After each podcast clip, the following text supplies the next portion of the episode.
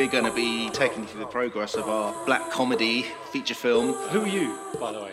Nobody, nobody knows who we are.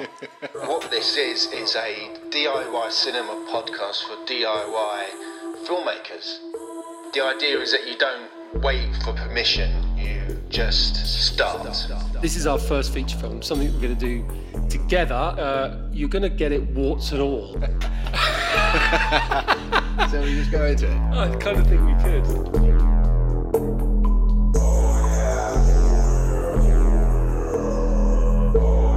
This is DIY Cinema Cult. Ah, cool. Hello, Mark. Hello, Aaron. Welcome, everyone, to episode. Do you know what this is, Aaron? Yeah. Episode 10 Oh, a decade. of DIY Cinema Cult. We're in double figures. That's that's pretty impressive, isn't it? Considering the um, probably the sort of lack of speed we started with, Yeah. but how lockdown has become quite kind of fruitful for us. I think we were late, uh, late bloomers, I think is, is what we could say, isn't it? Yeah, late bloomers. We shouldn't say that, you know, uh, lockdown has been a positive, but in some weird ways, we have made the most of this slightly more flexible hours and time that we've had to knock out five podcast episodes, all of which I think have been amazing. Yeah. I was like, uh, I was feeling, I was feeling the lockdown in the last couple of weeks because I, I didn't have any work, and um, but I was still very, very busy. It was either like Yeah.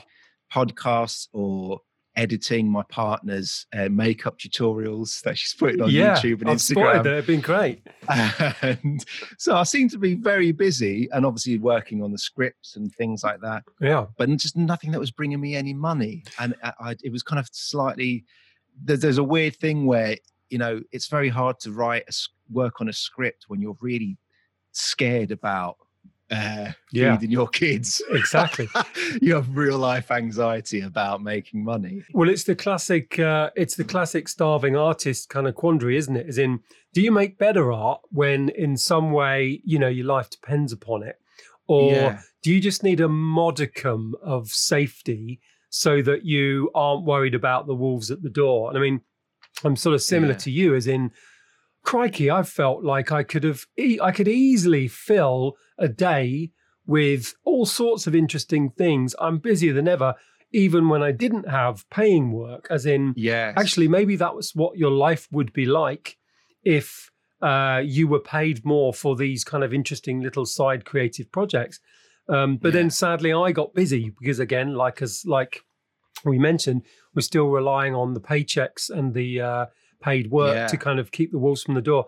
I got busy and, and I have spent three weeks somewhat depressed as a result of being busy because I'm thinking, oh, well, you know, there's a film sat there on a hard drive of mine and I can't really Oh. get it done. And, and, Well- and it, it feels like this sort of extended period is, uh, of um, somewhat kind of uh, creative potential starts to ebb away because you're just back to the grind, albeit still from the confines of my studio and uh, uh, with a Zoom call or two more than I would have had in my normal life. before the lockdown, you would just think, God, if I was just giving some of this time, like a portion, just 25% of this time I spend working for, uh, you know, clients or other companies on my own stuff or my own projects, how dreamy that would be. I guess it's the kind of thing, be careful what you wish for, isn't it, really? I was just thinking, if I could just stay at home, if I was given a week or two at home, Hmm. just to sort all these little jobs out that I want to do in my own personal projects. And it turned out that the universe gave us all more than two weeks to do these things. Uh, and so, yeah, and, and the reality is when you are struggling and you don't have enough money and you can't pay your rent, it's it is actually very mentally hard to sit down and write, you know, made up stories about things and yeah. and noodle with scripts that haven't got funding yet. It takes a lot. I think what's what's been noticeable about the uh, lockdown experience is how much disparity there has been between people in different circumstances. So, the Yeah. um, what's interesting, I think, because we're we're starting to get the the first signs of coming out of lockdown. We're now allowed to um, go jogging as long as we like. We can now sit in the park and have a picnic and various things. So the changes are starting to happen. But what I keep hearing from is um, basically how intensely stressed and busy all my freelance friends are because they're Yeah. either worried about the lack of work and there's been no government help whatsoever. So they're scrabbling, they're fighting, they're, they're coming up with every possible idea that they Yeah. can to find some work. Or you hear from your furloughed friends or furloughed with this new term that I'd never heard of before the, the lockdown, and they're kind of baking soda bread and learning Mandarin, and particularly Yes. those who don't have children.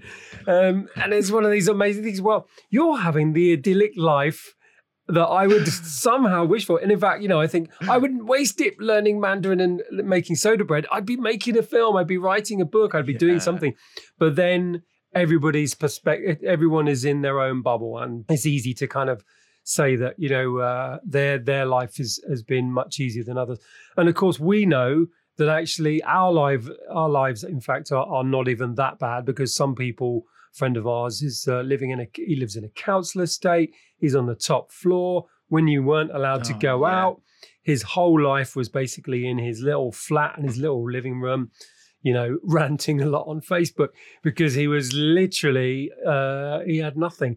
But I mean, it, there's been a huge amount of um, disparity, I feel, and I, and it's an interesting time to see what happens with creative people, film industry people, as we come out, as it does feel like it's it's going to soon change. I mean, I think we've been. I mean, like you're sa- saying, I- I, I feel that um, I'm constantly having to tell myself that I'm very lucky because I mean, we're we're in a flat that doesn't have. We don't have a garden, but we're we're, we're in a we're in the top floor of a house, so we get to look down at the garden like a couple of uh, ghosts Whoa, in the attic. looks nice down there. Yeah, it looks it? nice down there, and the family who have the downstairs uh, floor have the, this amazing garden Yeah, to play in that we only look at. I mean, they are the right people to have it because they've got two very small kind of toddlers. yeah. Um, so they are the right people. But me, me and Debbie and the baby just stare out at it very Yeah, kind of Lo- wistfully. longingly. Yeah. yeah, uh, but um, but you know, as you say, there's people in much worse situations than than, than us. You are listening to the debut feature film podcast. This is DIY Cinema Cult. And the script has gone through some revisions too. And I mean, actually, I, I reread the last one, and uh, there was definitely some quite meaty changes.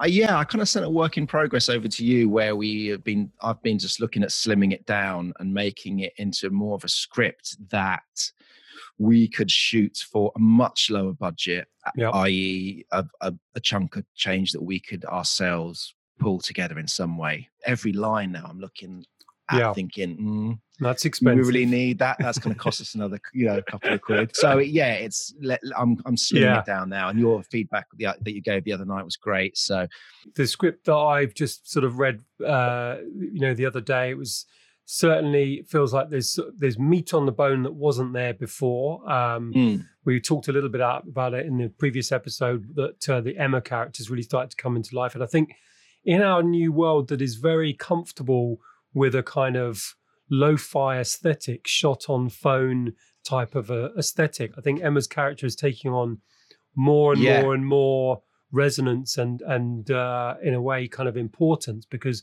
we all find ourselves in a way one uh, one end of a small rectangle that we hold in our hands or a rectangle in front of a, in front of us on our desk and so it's interesting how the aesthetics of filmmaking will have been affected by this um, after the uh, the lockdown is lifted but that we're going to just be extremely used to seeing stories being told with a very small and slightly low fi low res rectangle even in the Yeah. cinematic setting even if we make ours very cinematic, which I would like to do, I think there's still that it's inbuilt into the story that people share information in this way, um, Yeah. and that's how that's how information's kind of passed on and things go viral. Everyone's filming and documenting all at the same time. I've seen a couple of examples of it being done well in a in a cinematic uh, Mm. context, but um, I don't think I've seen it in a context like ours where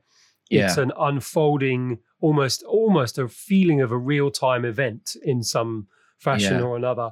So I think it's got a, a load of potential to kind of enhance the script as it is. It doesn't feel like an add on for No. um, for sort of gimmicky purposes, of which I certainly have seen that in the past. But um, Yeah. um, so what what what else have you been kind of looking at in terms of the the sort of uh, script stuff? You you've kind of been slimming it right down. Yeah, I also added in there was a kind of structural thing I added in, which was this idea of um, the rule of three, Mm, uh, which uh, it's something you see in storytelling throughout time. You know, there's the three bears, and you know, the heroes of old tales of old often had three challenges they had to go through. But Yeah. it's something that is very it's it's a rule that ha- that happens in in stand up comedy, not just stand up comedy, but comedy in general. Mm, and and you'll notice it when you watch stand up any stand up you if you turn on live at the apollo tonight you'll see it and it's very simply a comedian will bring up a topic or a subject three times mm. and he'll he'll introduce you to it at first then he- two minutes later in his stand up he'll bring it back and there's a kind of a laugh because you have a bit of recognition and the audience has a bit of recognition and then he then he then he brings it back a third time. And the third time he brings it back he twists or subverts Yes. this pattern that he's created. And that creates a laugh. And Mm. and so and when you learn uh, about joke writing and stand-up comedy that's there's certain little structures little conventions that you learn. And one is the the rule of three. And it's very simple technique uh, but it always works and you always see it in in comedy and, and especially in you, you especially see stand-ups do it in Yeah. stand-up comedy and so what i've done is i've written that rule into the actual structure of the story so um, now there's uh, an element to Don's act that he repeats three times, but actually now the film is broken down into those three times that he performs Hmm. that act. I don't want to give too much away. I love, I love the idea that basically everybody who's listening to this has just got these very weird piecemeal versions of this script, some of which have now been cut. Some of which, uh, when when they actually get to see the film, they'll be like, "Hang on a minute, weren't they talking about this character? And that character's not even in it." And da, da, It- it- I don't know how much we should. Uh, maybe we should do a podcast episode where we just tell everything that's going to be in the film. But I don't. You know, we also Yeah. want to keep stuff as surp- a surprise. Keep stuff I mean, fresh. I mean, essentially, without I'm not going to ruin it, but Don is very much a comedian who's in the he he loves Tommy Cooper. He's in the old kind of Yeah. Saturday night, uh, slightly vaudeville, uh, Morecambe and Wise school of comedy, and he has a very simple Tommy Cooperish bit that he does in his performance with a bunch with a bunch of magician's flowers that he kind of does once, then he does twice, and he gets a little bit more of a laugh. And it's kind of cheesy and it doesn't kind of work. And that's part of what we are saying in the story. Benny, who's a very kind of brash, cool, alpha male, very modern comic, yeah, he doesn't get this. Don performs it during the film. And what we see is him perform it once and twice. We don't see him perform it the third time. And then, right in the third act, when all the shit's hitting the fan and Don feels like he needs to draw an end to his routine, shall Yeah. we say, he, he does it one final time. Him actually doing it is the thing that activates this kind of final shot. it's the kind of ending. Yeah, DIY Cinema Cult.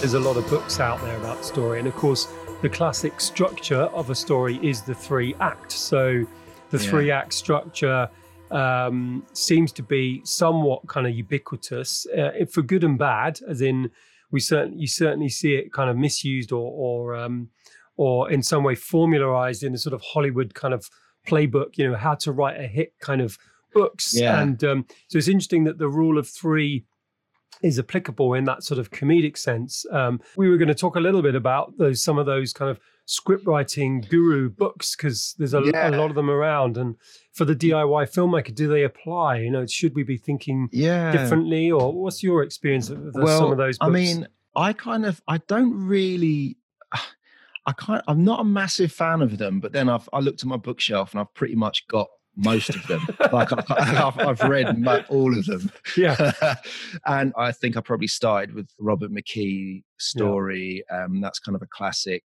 Uh, and John Truby, Anatomy of Story. The weird thing about them is that they're very close to you know self-help books that you might get if you're trying to lose weight or change your Yeah. life or become a business entre- entrepreneur or, or what have you yeah, in the sense that they kind of there's lots of people out there who want to who want to write that screenplay that's going to you know make them a success uh, and and that's Not like us at all. Nothing like us. Yeah. no and, and that's who these books are kind of are geared at and, and what they do is they, they they seem to give you exactly the same information but using different language Mm. uh, in a way that is trying to convince you that you know those other books that you've read they had it wrong my I, my system is the one you need yeah, to yeah.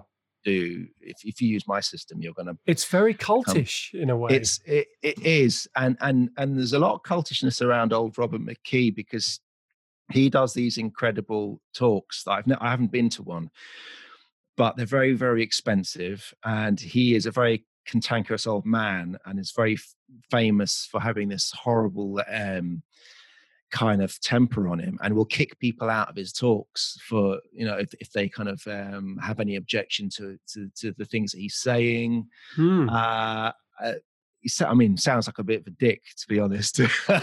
Yeah. Sounds like us, uh, our, uh, our administration of our of our Facebook group.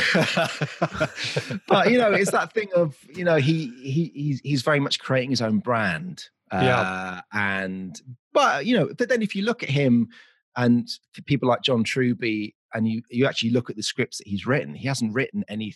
He No. hasn't written anything. No. You know, so if if he'd written Chinatown uh, and was being a very arsey cantankerous bastard in his talks, then I would probably go, well, you kind of just have to give it to him. Yeah. Yeah. But yeah. he actually isn't. He isn't actually a very successful uh, uh, screenwriter. He's he's a very successful novelist about screenwriting, yeah. and he gives very successful talks about them. But he's not a, a successful screenwriter.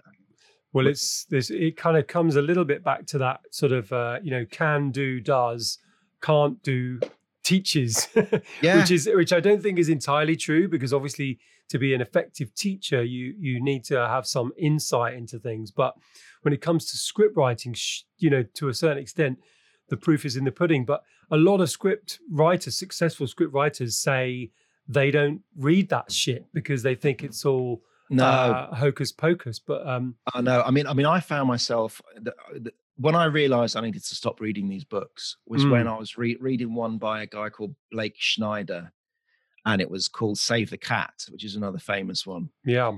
Um, and he had a very simple, easy to follow, step by step, and it's all painting by numbers. Yeah, again, yeah, is yeah. Thing that I don't Which I distrust deeply. no, because look, there's no painting by numbers pictures hanging up in the Nat- National Portrait Gallery or the Tate Yeah. Modern. Yeah, Um, not that not so- that we know of anyway. Not some that of, we know of. Some of the better But, ones might be might be you know really good fakes, but yeah.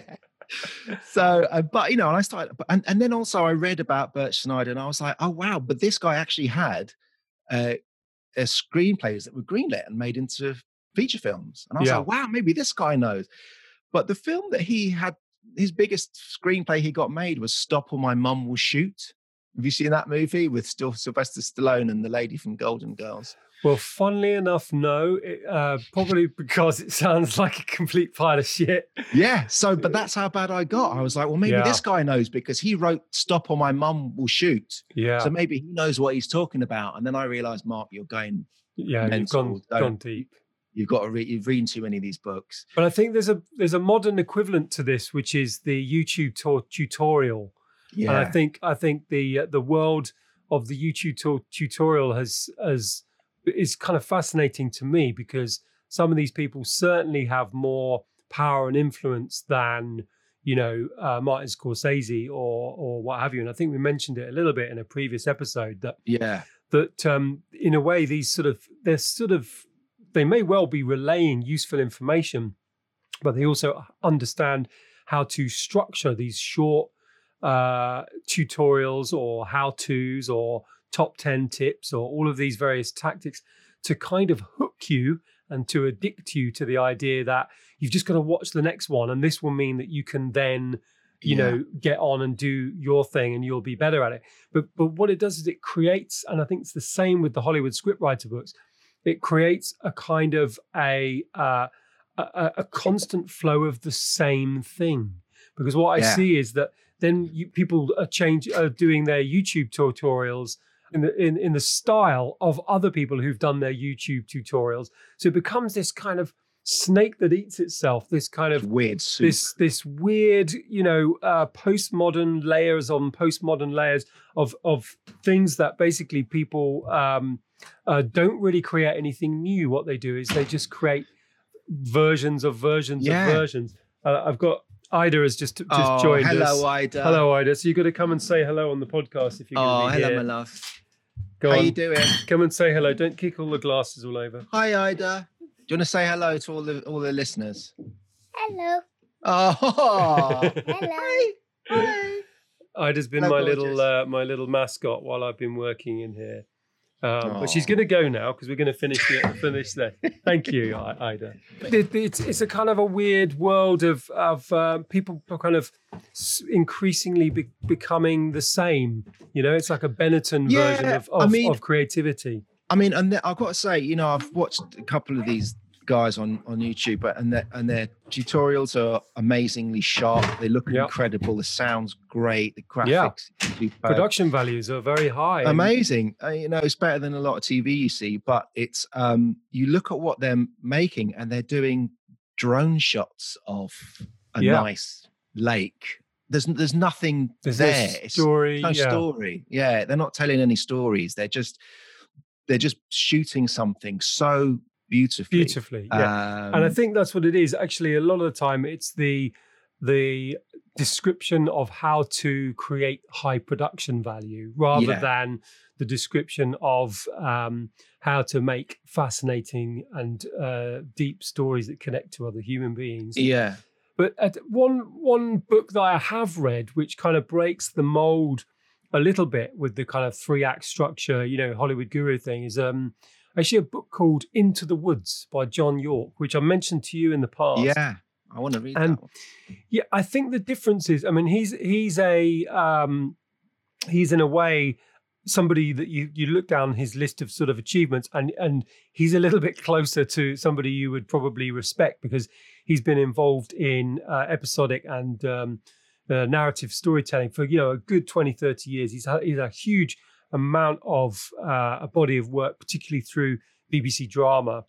Um, Yeah. and what what's very interesting about his book is that he doesn't tell you by reading his book you're going to learn how to write a successful script. But what he does Mm. do is he says actually all storytelling at its very very very base layer is using an extremely simple but ever potentially complex uh, algorithm system, if you like. Mm. And of course, that's very appealing for the, oh, I want to get successful. How do I learn how to do this? But that doesn't mean that he's saying all good stories, because actually, what he's saying is just all stories at their very, very heart have this same structural and, um, uh, in a way, like, you know, what the seeds of every kind of moment of drama or comedy Yeah, is all based around the same thing. And he, he of course unpicks the the the three act and the and what he describes as actually more traditional is the five act story, Yeah. um, where he describes that and the five act he he says came from Shakespeare's time That's right, because was- yeah, because they actually could only burn the lamps per per act for a certain amount of time, so they had to stop.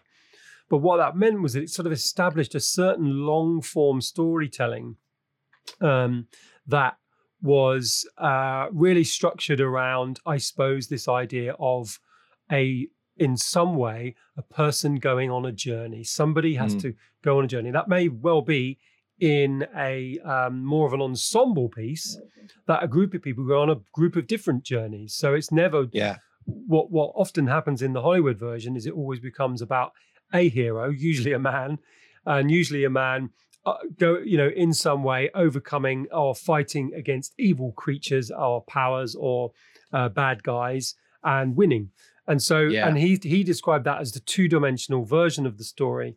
But the three dimensional version of the story is the fact that actually all drama needs a sense of somebody trying to get to grips with a new reality they discover themselves in that is overwhelming and they may fail and the failing you would describe as charity the uh, overcoming of that you might describe as a thriller and somebody kind of or or you know you sub, you can subvert the structure of it, even in an art film.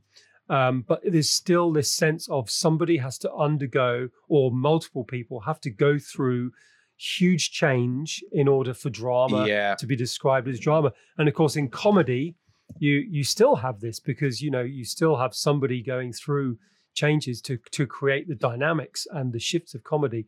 So uh, out of all of those books that I've kind of looked at, I mean, I haven't read as many of, as you, and I'm sort of, uh, I'd love to have a look at your shelf at some point and kind of go, oh yeah, this is a well thumbed one. Um, but this is the one actually I've really enjoyed because it's it's not a script guru book; it's a Yeah. description of a the system that he has un- understood that all stories, and in fact, not just not just cinema, but you know, novels, uh, theatre, and in a way, what he describes as all moment of drama. And the the thing I loved was that he describes it as micro and macro. So he says that this goes down to the act level. So within a film, there is three or five acts. Yeah. Within an act, this also gets broken down. So, you know, yes, the protagonist may have to discover challenge and they may find it struggle to overcome that challenge and da da da. But it also goes down to the scene level. And I thought this Mm. was fascinating.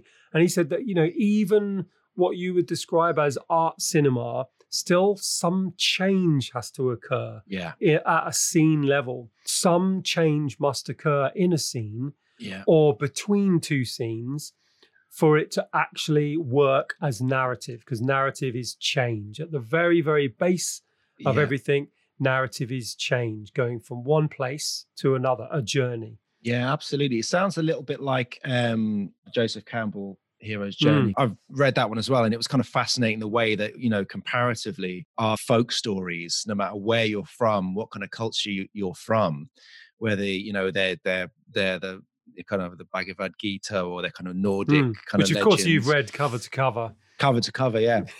all Uh, 200 it's- volumes of it or whatever it is uh, you know, no matter what what kind of uh, culture you're from, your folklore, your your folk stories, uh, the structure is incredibly similar. You know, Yeah. Joseph Campbell broke that down, and he, he takes like an Irish uh, folk story and he compares it with a with the Nordic one, and the hero's journey in, in, each of those stories, no matter what cultural cultural background you're from, is is almost identical. And a lot of them reference as well Aristotle Poetics. It's a very short book. It's a very small book it's very short but yeah it's yeah incredible to see that thousands of years ago he put down a set of rules the and it was theater then and, and dramatics but rules that haven't really changed that much to the films that we see on screen today there's elements there that are, that are that Mm. are conventions that we still follow And I mean, the way that John Yorke in Into the Woods describes it as a very simple process, which uh, he he does sort of mention back to Aristotle, which is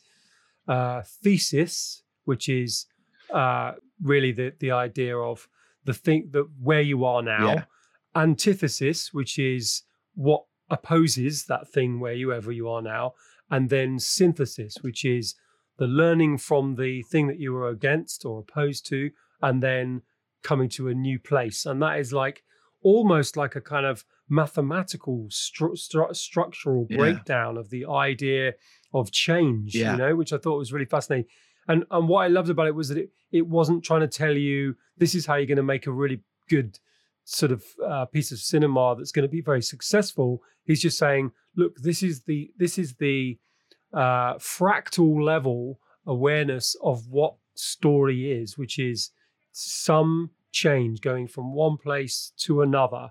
And there, are, of course, like you say, Joseph Campbell pulls apart myths going back thousands and thousands of years, an amazing uh, kind of array of kind of tallying Mm. between those stories. But there's also a huge, uh, an enormous, almost infinite variation that can be created from this tiny, tiny structure. The idea of change. Absolutely. And you could get you could get super cosmic about it and talk about the yin yang and all kinds of other stuff. But it's uh, what it comes down to is that story is things changing in some fashion going to the unknown going through challenge going through something different.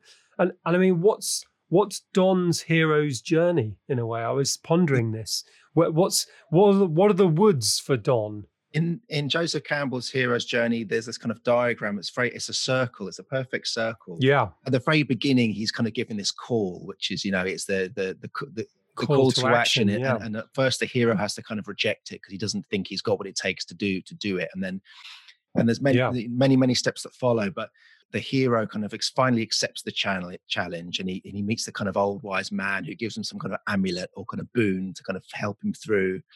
Yeah. Then he kind of travels to another world or the underworld or some kind of cosmic other land uh, and then he comes then he returns and he, and he returns kind of back to where exactly where he was at the start.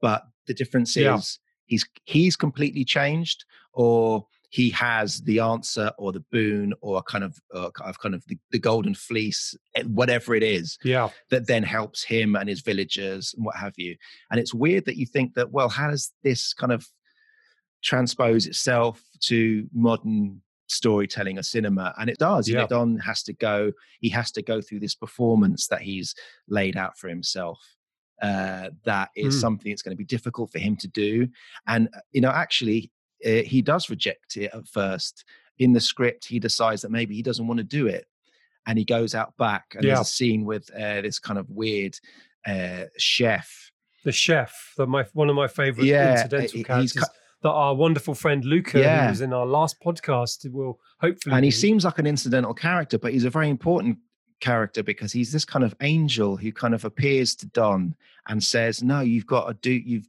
And Don's ready to back out, and he said, "I don't think I can do this. What I've planned for tonight, I don't think I've got what it takes to."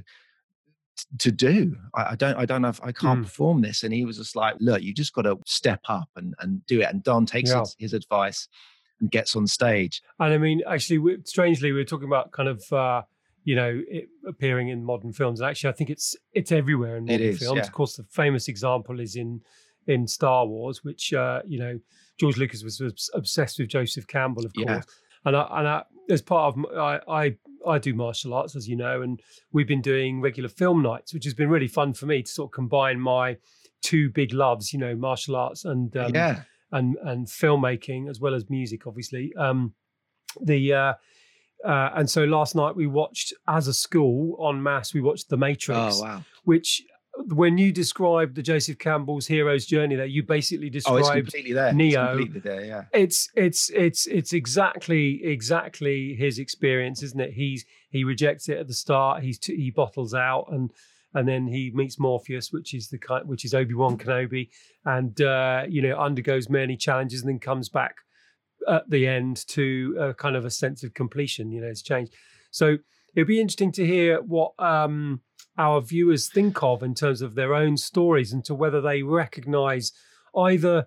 What, what I'm loath to sort of uh, to do is just to describe it as a formula because I don't think it is a formula. What I think is that there is the two things. There is the the uh, the Hollywood script guru formulas, which effectively are there to uh, give you success, is yeah. the idea. And actually, I think there's a huge amount of hokum in that.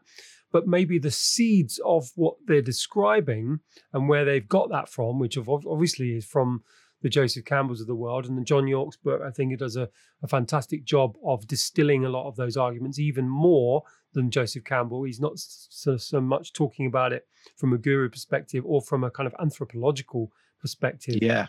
Um, but that underneath all of these things, there just has to be some sense of change in a in characters, protagonists, and those that doesn't have to be an individual as well. What's interesting about the John Yorke book, he really doesn't say there has to be a male mm-hmm. who's the hero who goes through this process. He says this can happen to an entire ensemble. Mm-hmm. I mean, I was thinking about it in terms of my documentary, and of course, what what in a way I, I actually have a fantastic five act story about young utopian yeah. uh, rave sound systems who discover something amazing, like kind of an amulet yeah. in a way. They discover this lifestyle of freedom, and they come up against the state and the state wants to crush them and it all goes bad yeah. and it's in a in a strange way it's like wow this is that five act story or three act story that that yeah. John Yorke's talking I mean about. I mean this so, is why I think that a lot of these guys who write these screenwriting books like Robert McKee they're kind of snake oil salesmen in, in a way because yeah through reading them all, what I found out is that you kind of know everything in these books anyway. As kids, we've been told stories Snow White and Yeah. the Seven Dwarfs, the Three Bears. These are all stories that have that structure built within it. So we know ourselves what is a good story and whether we can formulate that ourselves to make a good story is another thing. But, you know, our grandmas can sit down and watch a film and know if it's shit or not because if the story doesn't work, because no matter who you are, inbuilt in you, you have this knowledge of what a story is and what makes a good story, what makes a bad story. And if, and if a story doesn't uh, achieve these kind of uh, goals that we want, or doesn't, or doesn't kind of hit these kind of marks that culturally and, and Mm. psychologically we want them to, it feels wrong and it feels bad. Uh, so we kind of we have this information inside us already. It's just finding a way that we can access it to, you know, technically write a script, make a film ourselves. Yeah.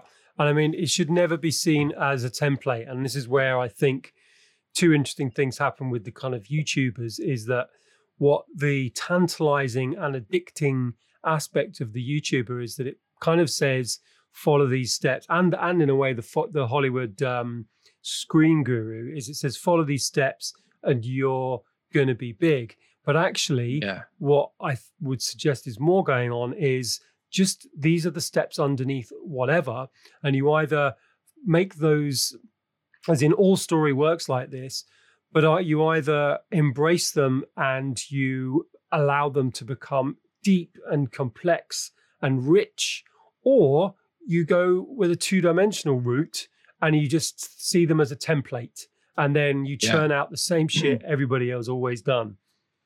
Yeah, well, well, I found when I when I was reading the when I was deep into these books, the Robin McKees and stuff, I mm. found they actually gave me anxiety because when when I bought them, I'd have a screenplay on the go that I was trying to write as a feature, Yeah.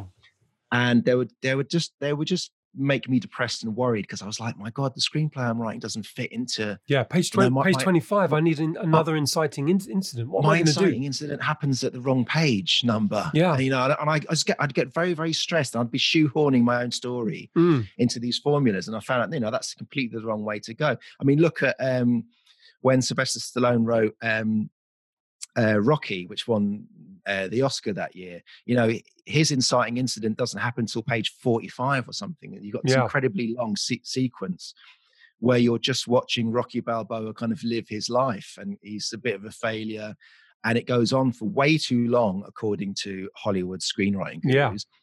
but all of them talk about it in their books because they're kind of saying well there are exceptions to the rule because and and, and it was perfect because the story needed it you needed to hang out with rocky balboa for that amount of time to realize that his life was in this weird stasis uh he what you know he wasn't really going anywhere he was stagnant mm. uh and then it happens just like it happens for him in his life and career this chance came quite late Yeah. and it kind of blows up and that's the that's kind that's the kind of impact of the story you know it- if, if you'd written it that straight away uh, the inciting incident happens and apollo creed comes along and says you know come on then let's have a big championship fight it's not a successful story it's not a successful film And, I- and I would argue that um, contemporary films are edited. I mean, you know, a lot of um, cinema is is edited too much to the the formula these days that it thinks that audiences are going to lose their uh, care, attention, or Yeah. of a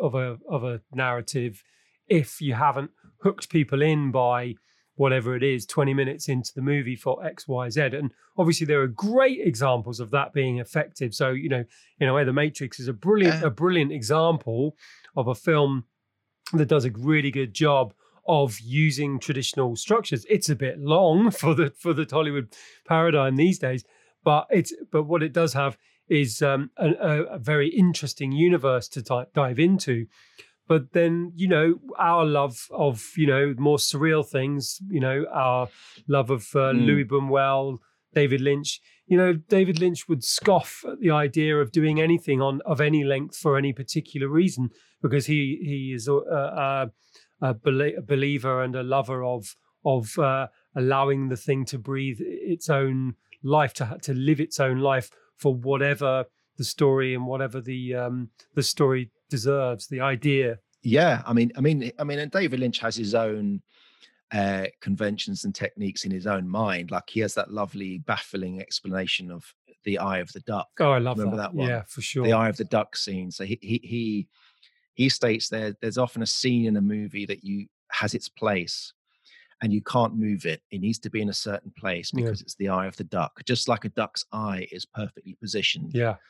Uh, it, on, on a duck's body. If you moved the, the eye of the duck anywhere, the duck wouldn't make sense. I, I love that so Uh, much because because uh, you know as a as a filmmaker he he has a particular visual sense and Yeah. even though you know if you relayed that in a script like writing guru sort of setting they they wouldn't understand what the fuck he was talking about Yeah. but to me i always think well what what is the duck's eye of my idea and and i Mm. i think what the duck's eye often is is that initial spark that initial excitement the initial feeling that you have with an idea that you think oh i love that and when you take Mm. that away and often you know we've we've had experience of sort of you know paid for projects where an initial cool idea is said and then it gets so watered down that it ends up just being this kind of depressing mishmash. And i see that a lot on a netflix series. I see that a lot on a, on on cinema that's kind of eventually been cut to ribbons. But the the duck's eye to me is that initial spark that gave you a sense of that this is worth doing. And you've always got to come back to that because if you Yeah. don't and that you know it's the love of the thing right? It's the love of the thing. If you don't come back to that then your idea will become lost that's not to say it doesn't change it changes radically from that moment onwards but the love the whatever the key whatever the duck's eye was has got to still be there once you Yeah. finish that thing Yeah, I, yeah, I agree, and I, I also kind of think that the eye of the duck thing. I think what David Lynch is describing there is it's kind of being opposed to these kind of people in these kind of books that we've been discussing today. He's kind of saying you've got to go with your instinct. Mm. Uh, you've got to kind of taste the idea or, or or just feel it. How how does it feel? You know, does that is is that scene or is that moment perfectly placed in your film? Uh, don't look at uh, John Truby telling you what page it's got to happen on. Just feel it. You know, is that scene in the right place? Is that moment Yeah. in the right place? Is it the right time? Is it the right? Does it have the right impact? I think he's going about. He's talking about instinct and really being uh, in tune with the story that you're trying to tell, rather than trying to follow formulas. Yeah. I've just had a quick flick through into the woods. And uh, what I love about it is um, that it starts off, you know, quite kind of high concept. And then he, he starts boiling it down to like unbelievably tiny uh, uh, formulas. I mean, well, I reluctantly say the word formula, but he says this line he says, boiled down to its essence, the shape becomes there is a problem. The protagonists go on a journey, they find the solution, and they return. there you go, easy. and there you go. That'll make you a Hollywood hit, no matter what. oh, and there's one bit I missed here because this this is the five acts. There is a problem. That's Act One. The prob- the protagonists go on a journey. That's Act Two. They find the solution. Act Three. They return. Act Four. The problem is solved. Act Five. Oh, over. It's done. And of course, of course, the problem is solved is very again, it's very um, open ended because in the tragedy, the problem is solved might mean they end up dead, Yeah. and the tr- Yeah, the problem is solved in the uh, in the uh, the thriller might mean they get the bad guys or they don't. So it, it's a, Yeah. it's very very open ended, and and this is where there's a there's a there's a cliche, isn't there, in Hollywood filmmaking that you've got to really like the protagonist, which is generally a man, and generally Mhm. um, generally they're a hundred percent good guy. Um, you and- got to see him doing something lovely in the first scene or something. Yeah, you? yeah. You got to. and of course, actually, this is bullshit because you know I always think about the example of Downfall, the film about Hitler, and it's like, well, of course we don't like him. He's Hitler. He's the worst possible Yeah. guy. But it's a really compelling story because you get for a moment what the bizarre world and uh, and pressure that had been created around somebody um, as horrifying as as Hitler. So you don't empathize with him because you like him. You empathize because you're suddenly put into his world and you get Yeah. it.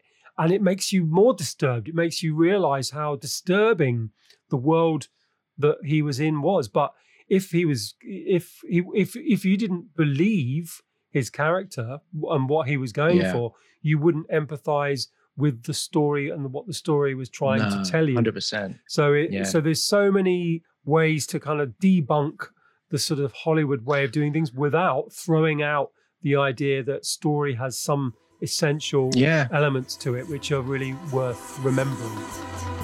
You are listening to DIY Cinema Cult.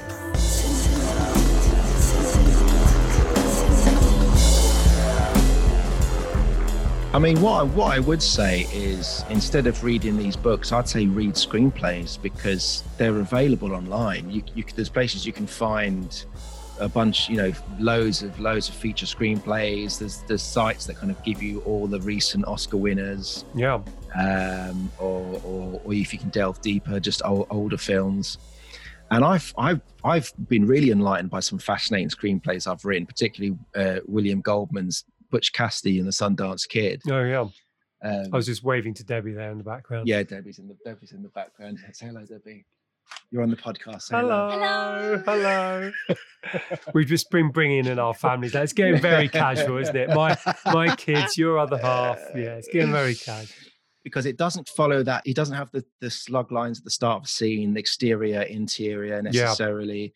What he does is he will. um It's uh, th- there's a voice to the action lines of the screen because because often screenplays when you first read a couple they appear very very uh, dry. Yeah. uh, you know they're very sparse. Uh, apart from the dialogue, the action is often very it's very kind of slightly robotic and feels slightly kind of uninteresting. Yeah. Uh, and that's kind of the way that a lot of people will teach you to, to write screenplays. But William Goldman in Butch Cassidy and Sundance Kid, his action lines are so exciting Yeah. and entertaining. And it feels like you're being told the story by one of the characters in the film. Yeah. If not Butch or Sundance, you're being told by a third person who is kind of uh, running alongside with them. Yeah. And it just makes the screenplay feel so exciting and fun Hmm. just like the just like the movie is and and also he does a thing which a lot of good screenwriters do as well is you know you kind of guide a director you, you- of course you don't say right it starts on a wide shot then we go to a close up Yeah, yeah. but just by describing in a very economical suggestive way not prescriptive he's suggestive Mhm. in what in what we're going to go in what- we're going to see um and i just i just found it fascinating and it's it's weird what he does as well is he he will do little subheaders hmm for a character. So he'll say, like Butch Cassidy underlined, he looks at so and so.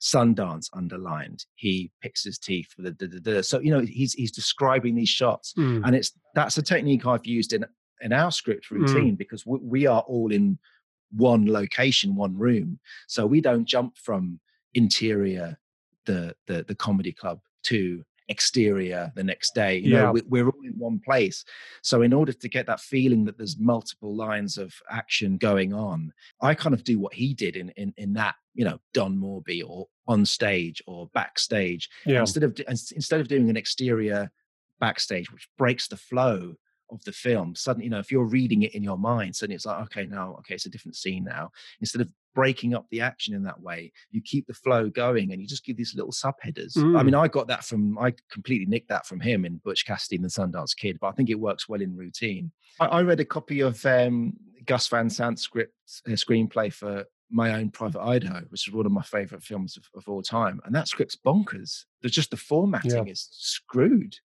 and he, Yeah. he does it intentionally because he wants people who are from studios to could be slightly weirded out or or Yeah. put off by it altogether. And he just go he just has he, he uses different fonts. He uses bizarre fonts. Comic yeah, he- he- he- not far off but he really goes bonkers on the script. And so it just goes to show you you know you you need to do you need to use techniques that serve your story the best rather than worry too much about what gurus or people are telling you you should format your story or script as You are listening to the debut feature film podcast. This is DIY Cinema Cult. Well, it was weird. I mean, I'm supposed to be doing this course with a lady called Kate Leys, Uh, Oh yeah, what's what's her thing? What's her Well, vibe? I out of everyone, I think she's the one I, I trust the most because she, uh, uh, I was quite far down the line to getting funding on some BFI scheme a couple of years ago. Around the time the UK Film Council got binned by the government in all their infinite wisdom, um, Yeah. suddenly there wasn't a lot of money for short films at all. The only money there wa- was was for very big, of a very small, a small selection of big budget shorts and the right. That's really weirdly counterproductive, counterproductive, counterintuitive. yeah. counterproductive. And so and so I I got kind of quite close to the end of this thing. So far, I got invited to this directors' weekend, and there was a handful of directors who were in the in like the final twenty, and I think they picked ten or something or fifteen to get made. But it was like a fifty grand short film. You're going to get you. you Wow.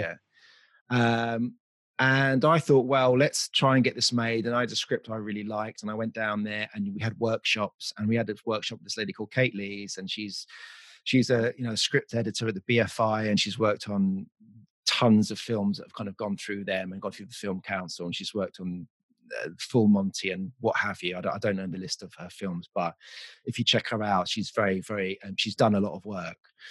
Yeah. And I thought I thought her workshop was brilliant. I really, really enjoyed it. And she's the only one that sticks in my head as someone I'd go back to. And and because we're kind at this stage now where we're kind of reviewing um, the routine script, I fancied a bit of a refresher before we before we before we go into shooting. I just wanted a bit of a kind of a refresher on screenwriting and, and the structure. So I mm-hmm. booked myself on a course, but of course it's like next month or the month after. So I'm hopefully it's going to, it might not be happening now with the lockdown. Yeah. I don't know. We'll see. Well, it will probably be a similar format to our current experience, as in exclusive access, where you're sat in front of Zoom Zoom, once again, and there's 50 different people looking like the uh, the Muppets at the start of the Muppet Show. Celebrity squares. Yeah. Celebrity Squares. so we kind of probably should start wrapping up. The I'm thinking about our DIY uh, film festival thing. Oh we started to- yes. Oh yes. we, we've we've sort of started to post ideas about it uh, on the Facebook group, which is growing every day. don't be uh, shy. Don't be insecure about your filmmaking uh, abilities. Don't be worried about what you're shooting on. We we don't care if they're shot on phones. We realize we're Yeah. all in lockdown. We don't have all the equipment Yeah, at our disposal. break some rules. Break the normal. Break the Hollywood rules. Mhm. That would be maybe we should suggest in some ways that they've got to break all of Robert McKee and all of these people's rules massively. Fuck Robert McKee. fuck, uh, fuck Robert McKee, you, but it's still got to be one minute. Uh, that's our rule Yeah. because we're the fascist dictators of uh, Yeah. the, the Maybe it's obviously. a one act structure. Maybe it's a 19 act Yeah. structure all within one minute. Yeah. See how many rules you can break um, within your one minute, but obviously it's got to start and it's got to finish and it's got to be DIY and it's got to be freaky. Yeah. So uh, we're really looking forward to seeing those. are you gonna are you gonna do one, Um, Aaron? What, what are you gonna do? I'm I, I might well try to to get something done. Uh, maybe I'll do something with the kids uh, with my DV camera. Yeah. that was the- that was why I was tempted to go really DIY circa 1998. So I've got my um, my trusty XM1 here. The uh, the flip out screen doesn't work anymore, Oh, nice. so you'll see that.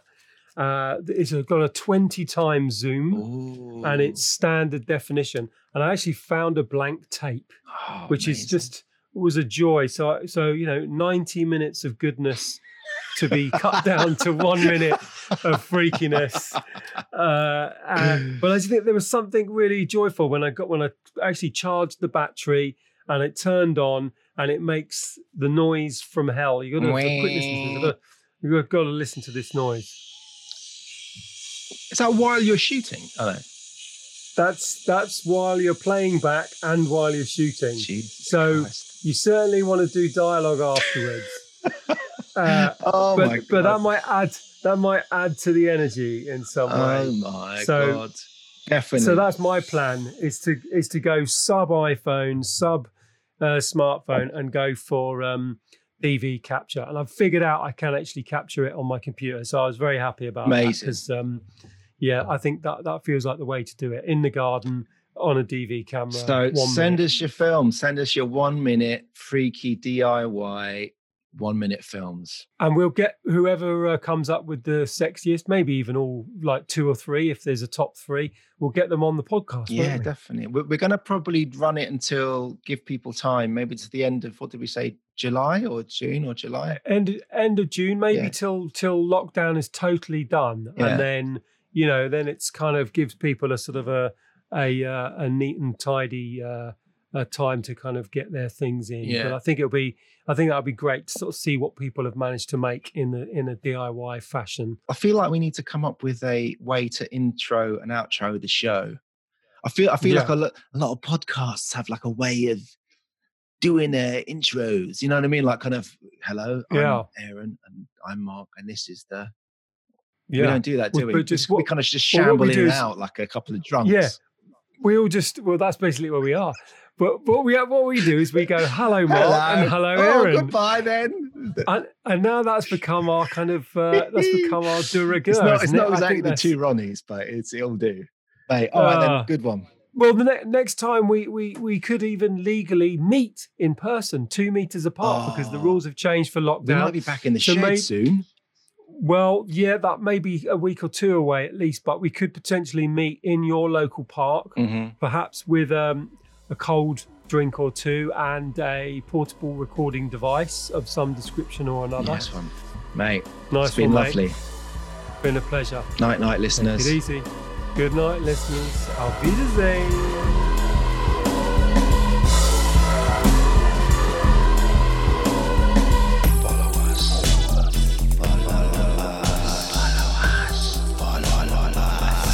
Us on Twitter at DIY Cinema Cult or on Instagram we are DIY underscore cinema underscore cult.